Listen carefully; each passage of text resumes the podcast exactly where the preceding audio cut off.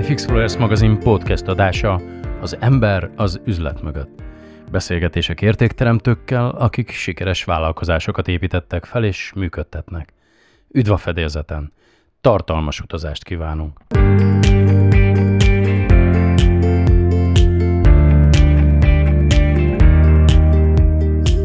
Mai adásunkban Hoffman Henrik, a Hotel Residence Ozon tulajdonos családjának egyik tagja mesél arról, hogy hogyan is indult a családi vállalkozás évtizedekkel ezelőtt, és jutott el a Mátraházán most zajló gigantikus építkezésig.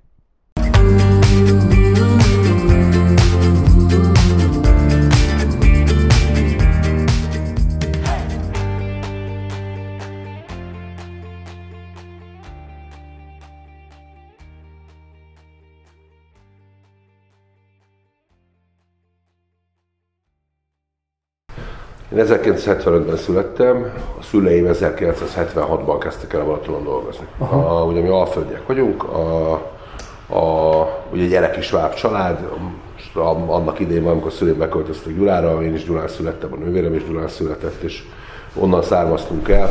Egészen a, a 80-as évek elejéig talán ott laktunk, de Balaton szezonális volt, mm, de már ugye a tavaszi, a tavaszi szezon, vagy a, az előszezonban, utószezonban is ugye azok az üzletek, amiket édesapám vezetett, a Padon, a Szálloda és vendéglátóvállalatnál volt szerződés, illetve üzletvezető. Aztán az 1980-ban ugye volt a fordulat, abban az értelemben, hogy akkor, a, ugye ak- akkor jelent meg a magántulajdon valamilyen első formája a, egyáltalán a gazdaság spektrumán, a, azt jelentette, hogy ugye a Pannonia Szálloda és vendéglátó vállalat az előtte Gebines vendéglátó üzleteinek egy részét, egy kiválasztott kört, néhány üzletet a Balatonnál, ugye szerződéses formában bérbe adtak. Igen. A, a társasági formák ez egy egészen fura helyzet, mert ugye már el tudjuk képzelni, hogy milyen lehetett, hiszen ugye még a meglévő társasági formák sem Nem voltak föl, nem, nem volt se, nem lehetett Kft-t alapítani, nem volt magánvállalkozó, nem lehetett semminek lenni, volt. semmi nem volt. És akkor úgy akkor jöttek be ez a GMK, meg PET, hogy csak egyáltalán olyan, olyan jogi formát létrehozni, amiben, amiben, amiben magánzó tevékenységet lehet folytatni. Hát De úttörők voltunk ebben, tehát 80-ban oda került egy egészen véletlen kapcsán Balatonon, vagy illetve Földváron egy másik üzletben volt üzletvezető, és akkor ott valamiért annak az üzletvezetőnek felmondtak, és akkor a Fater volt legközelebb, ő került oda.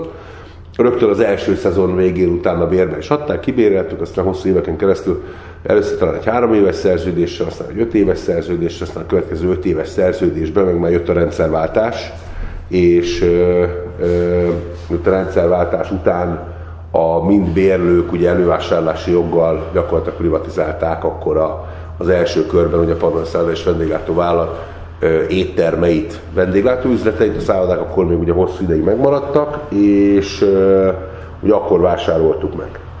A, és akkor persze, ugye emellett volt ott nekünk más üzletünk is a Balatonnál, ott építettünk egy panziót, ott, amit üzemeltettünk, de mindig is a, vagy a 90-es évek végéig a, ugye ez a Balatonföldvári kukorica csárda volt ennek a történetnek a gerince. Igen. Ez egy régi, eh, régi jól bejárt üzlet volt, ugye nagy, nagy befogadó képességgel, a, ugye erős szálakkal, a csoportos idegenforgalomban erős szálakkal, belföldi eh, ilyen beutaztató kapcsolatokkal, ugye nagyon sokan, sok-sok-sok ezer ember, és számolgattuk éppen a, nem is tudom mikor, hogy, hogy nagyjából átlagosan mennyi vendég lehet, és mennyien fordulhattak meg, ugye az idei volt a 41. szezonunk ott. A, az már gombócból sem olyan nagyon kevés. Számogattuk, hát ugye sok millió ember, a, aki ezzel alatt a 40 év alatt ott ugye megfordult. Ezek tízezrek, százezrek ugye évente, akik oda betérnek.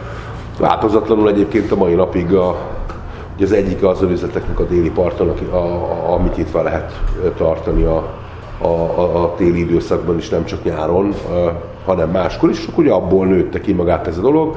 A, hittek benne a szüleim, hogy, hogy vendéglátóüzletet csak úgy lehet csinálni, hogyha az ember ott van. Most ebből adódóan, hogy mi mindig ott voltunk, a, ugye a gyerekek is ezt szokták meg, engem nem vendéglátósnak szántak különösebben, de, de valahogy úgy éreztem, hogy sosem ez nem fog annyit konyítani, mint ehhez, hiszen ugye gyerekkoromban ezt láttam, hogy most nem tudom, 7-8 éves koromban rajtam is volt egy kis magyaros kis mellény, meg ing, ilyesmi, és akkor ugye dolgoztam, meg segítettem a kukoricában, a, a, és úgy valahogy, valahogy úgy is került hozzám közel a szakma.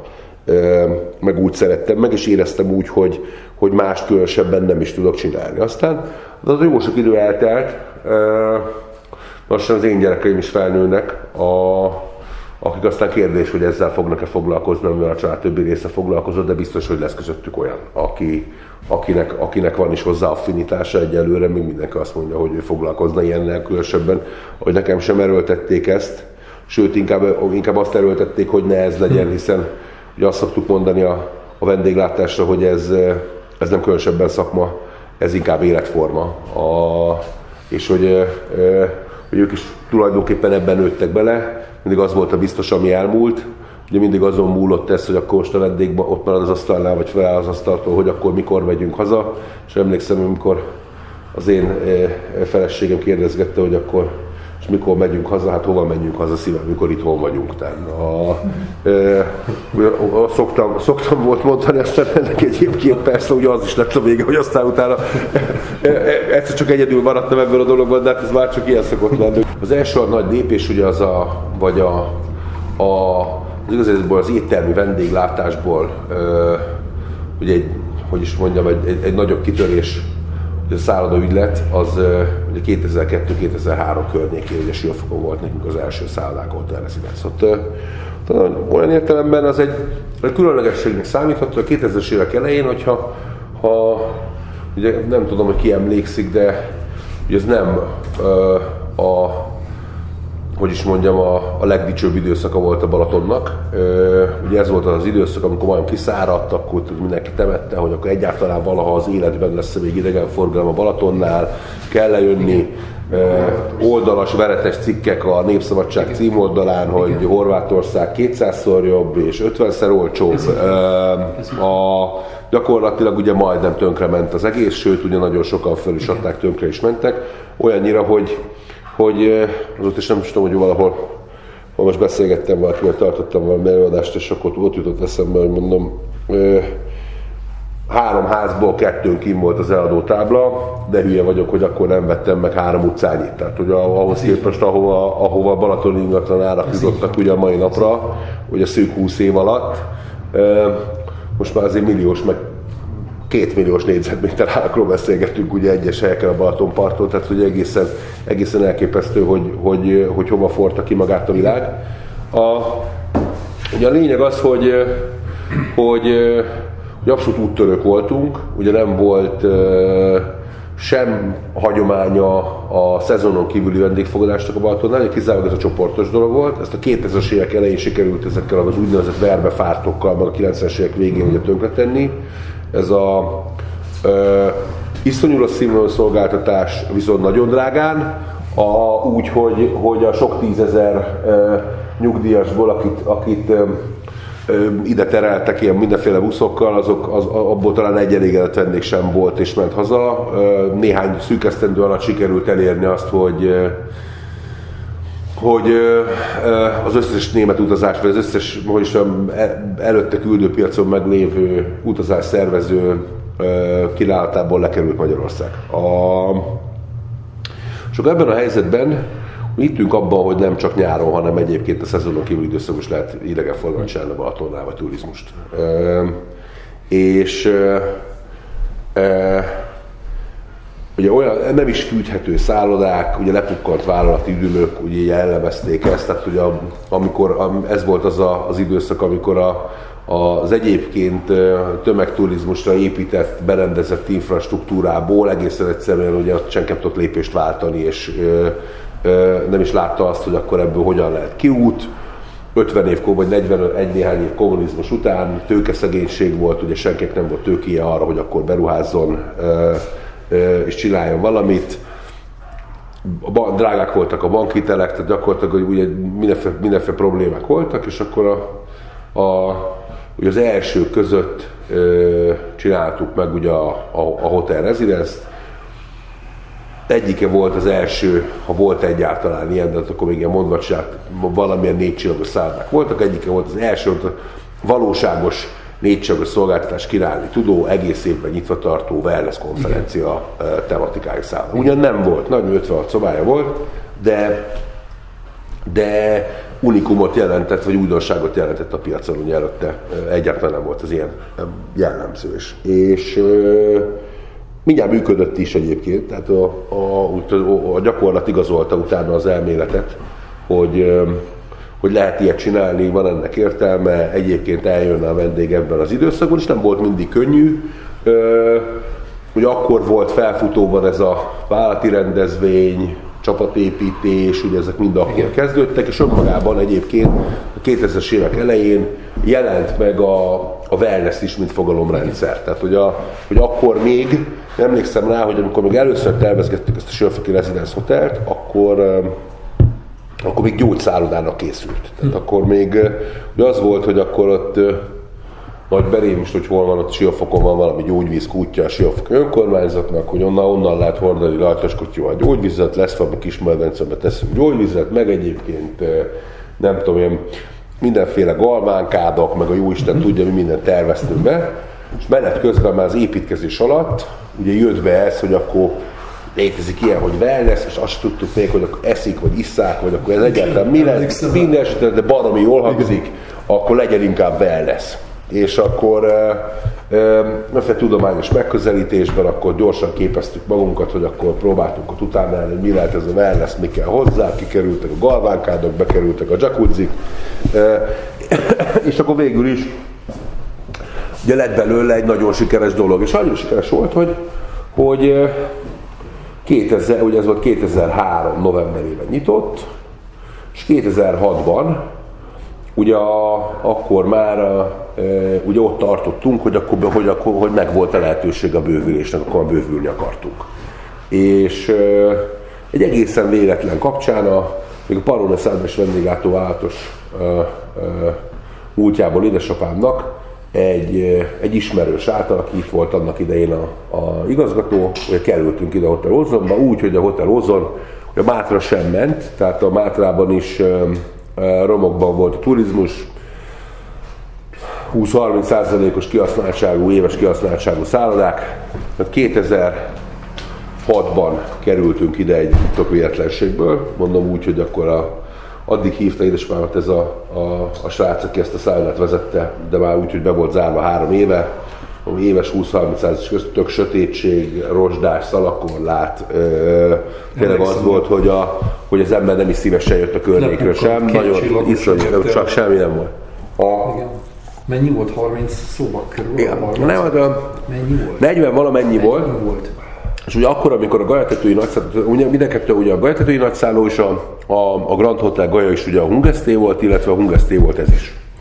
És akkor, amikor a Gajatetői nagyszállót felújították 2002-2003-ban, akkor ugye annyira rosszul ment az egész környéken, hogy, hogy fogták és ezt bezárták, hogy akkor a, a felújított menjen, uh-huh. és hogy áttereljék akkor oda a forgalmat. Ö, és ö, ö, el akarták adni. És, nem, és három éve zárva volt, nem kellett senkinek. Hm. És ilyen mindenféle hasznosításra már öregek otthonát akartak meg csinálni, már Isten tudja, hogy minden prób gondolkoztak itt azon, hogy akkor mi a hasznosítás legyen, még nem ugye ez az ember elkezdte felhívogatni az összes ismerősét, hogy akkor nem kell egy szálloda a Mátrában, nem kell egy szálloda a Mátrában.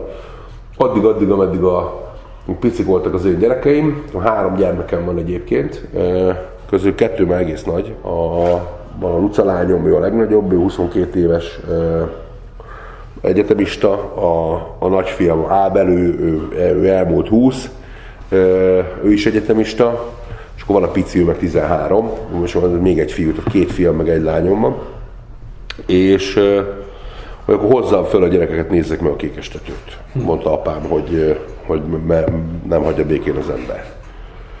Akkor jöttem, körbenéztünk, itt nézegettük, nézegettük, itt ugye a fölmettő kékestető, emlékszem, a sötétbe értünk ide, már nem nagyon látszott semmi, de csak megnéztük, hogy akkor ha már itt vagyunk, hogy akkor, akkor hát, ha utána megáll az aklatás. És, e, e, Nézegettem, nézegettem. Érdekes volt egyébként az egész, mert a, a, ugye itt, ahol most ez a gazdasági rész épül, ide, ide nézett az étterem, tehát erre volt tájolva az étterem. A kilátás felül oldal, nem tudom, ismeritek-e, vagy ezt mennyire nem, hogy kimegyünk, azt megnézitek. Tehát, hogy premier plánba a kékestető, ugye a háznak a minden részéről, ott volt a gazdasági udvar, meg ott tárolták a szemetet azon az oldalon.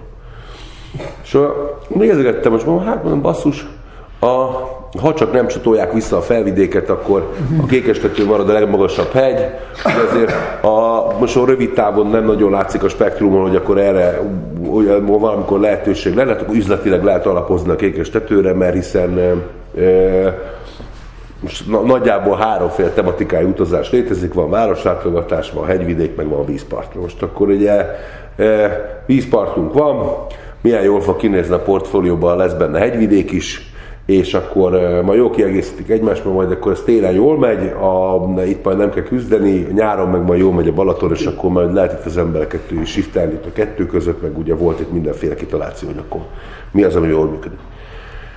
És akkor, be, akkor me, bele is vágtunk, mostan ugye azzal a célzattal, hogy akkor, akkor ezt is fel kell újítani, változtatni kell itt a, a, a kínálati struktúrán, be kell építeni plusz vonzerőket, hogy akkor majd itt legyenek, meg nem tudom, és akkor nagyjából két évig tartott a projekt előkészítés, és 2008-ban kezdtünk el építkezni.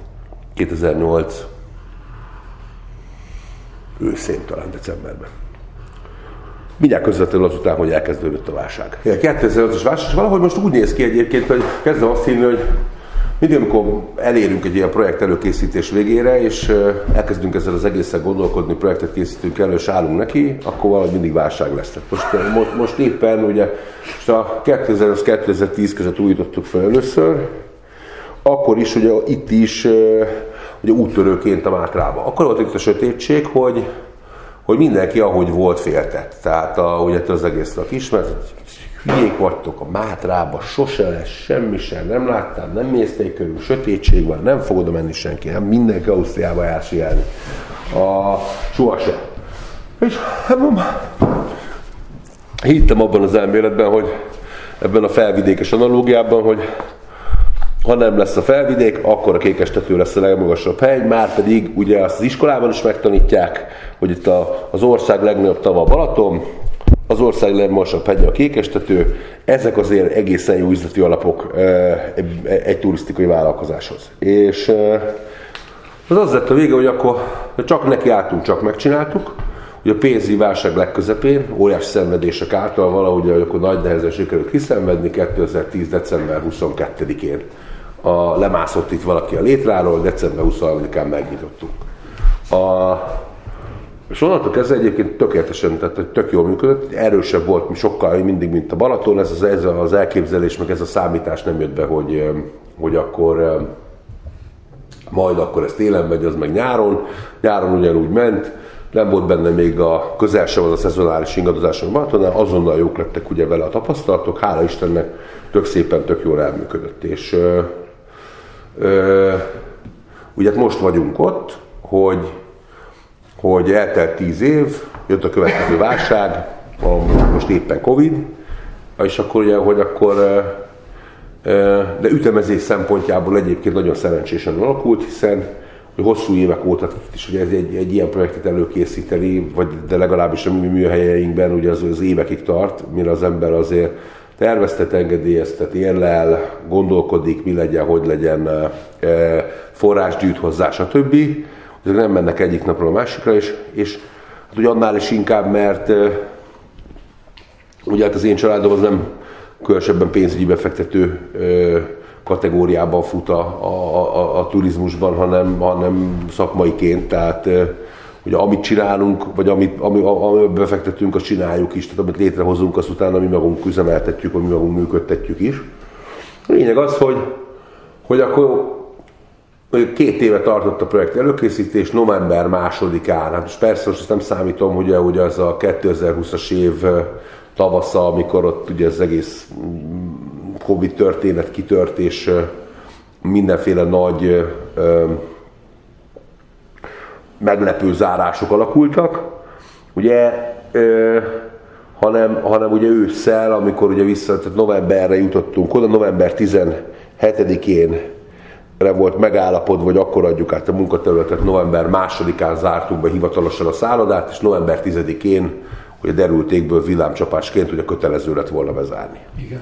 Tehát végül is, ugye a, a nagyjából 20 hónapos felújítási, bővítési ciklusból, és ugye majd beszélek akkor egy picit a projektről is, ö, ugye 6 hónapot megspóroltunk abban az értelemben, hogy egyébként is zárva lettünk Igen. volna. Tehát tulajdonképpen csak 14 a 20.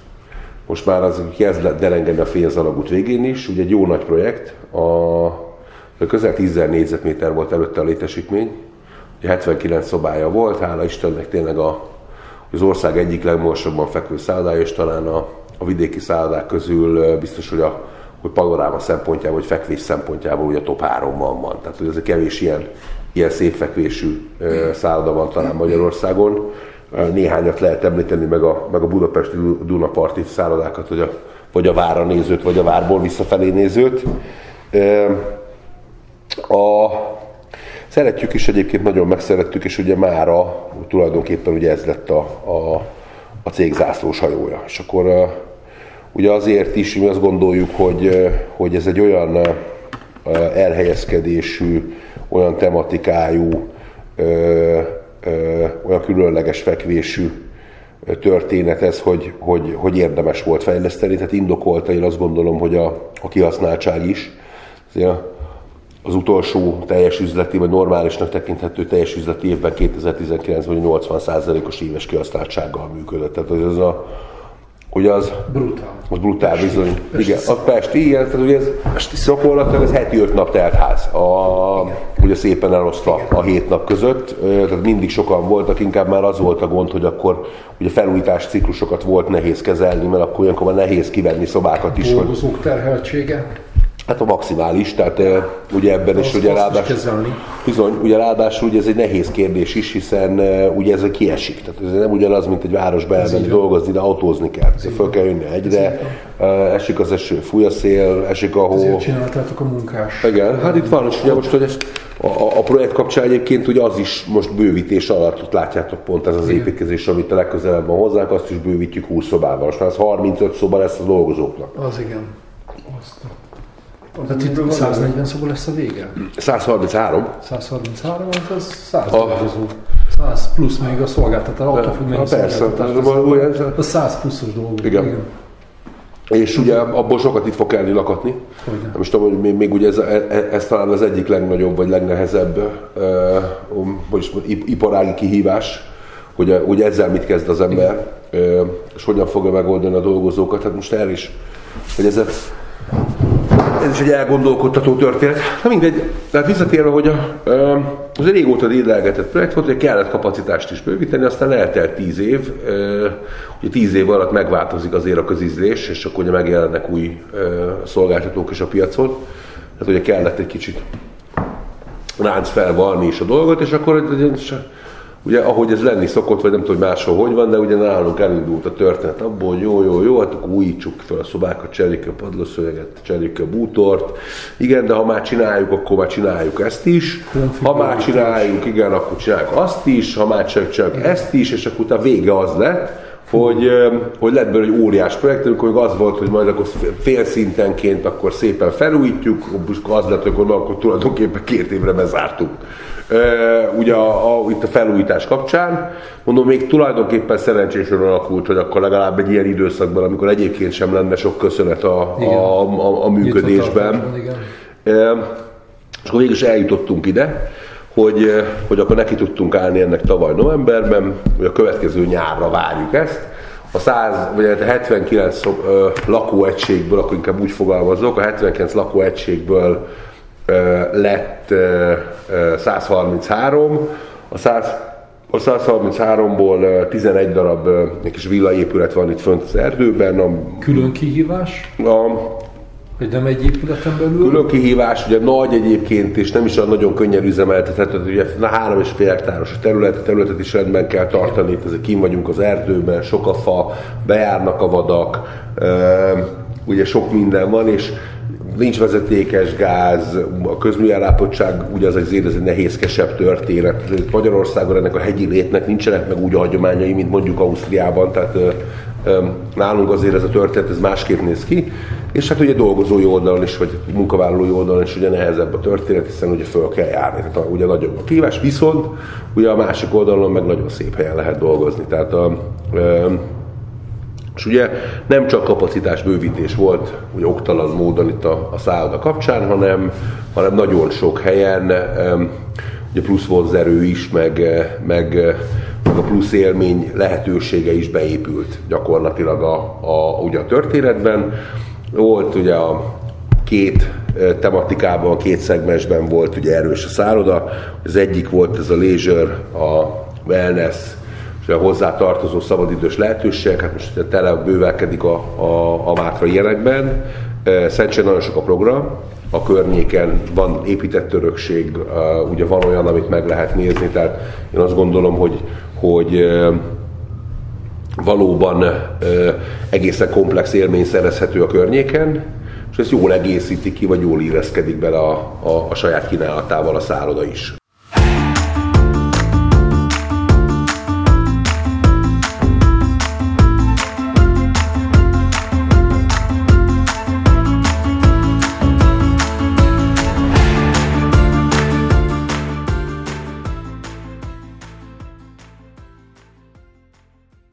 Ennyi fért mai adásunkba, nagyon szépen köszönjük a megtisztelő figyelmet. Köszönjük továbbá a Péters Textilnek, mely családi vállalkozás idestova 30 esztendeje gyárt és forgalmaz, többek között a szálláshelyek, éttermek és rendezvényhelyszínek számára is különféle textíliákat, valamint az OM Systemnek, hogy közösen lehetővé teszik utazásunkat. Mára búcsúzik Csabata Árpád Hotel Mentor és a The Life Explorers magazin csapata.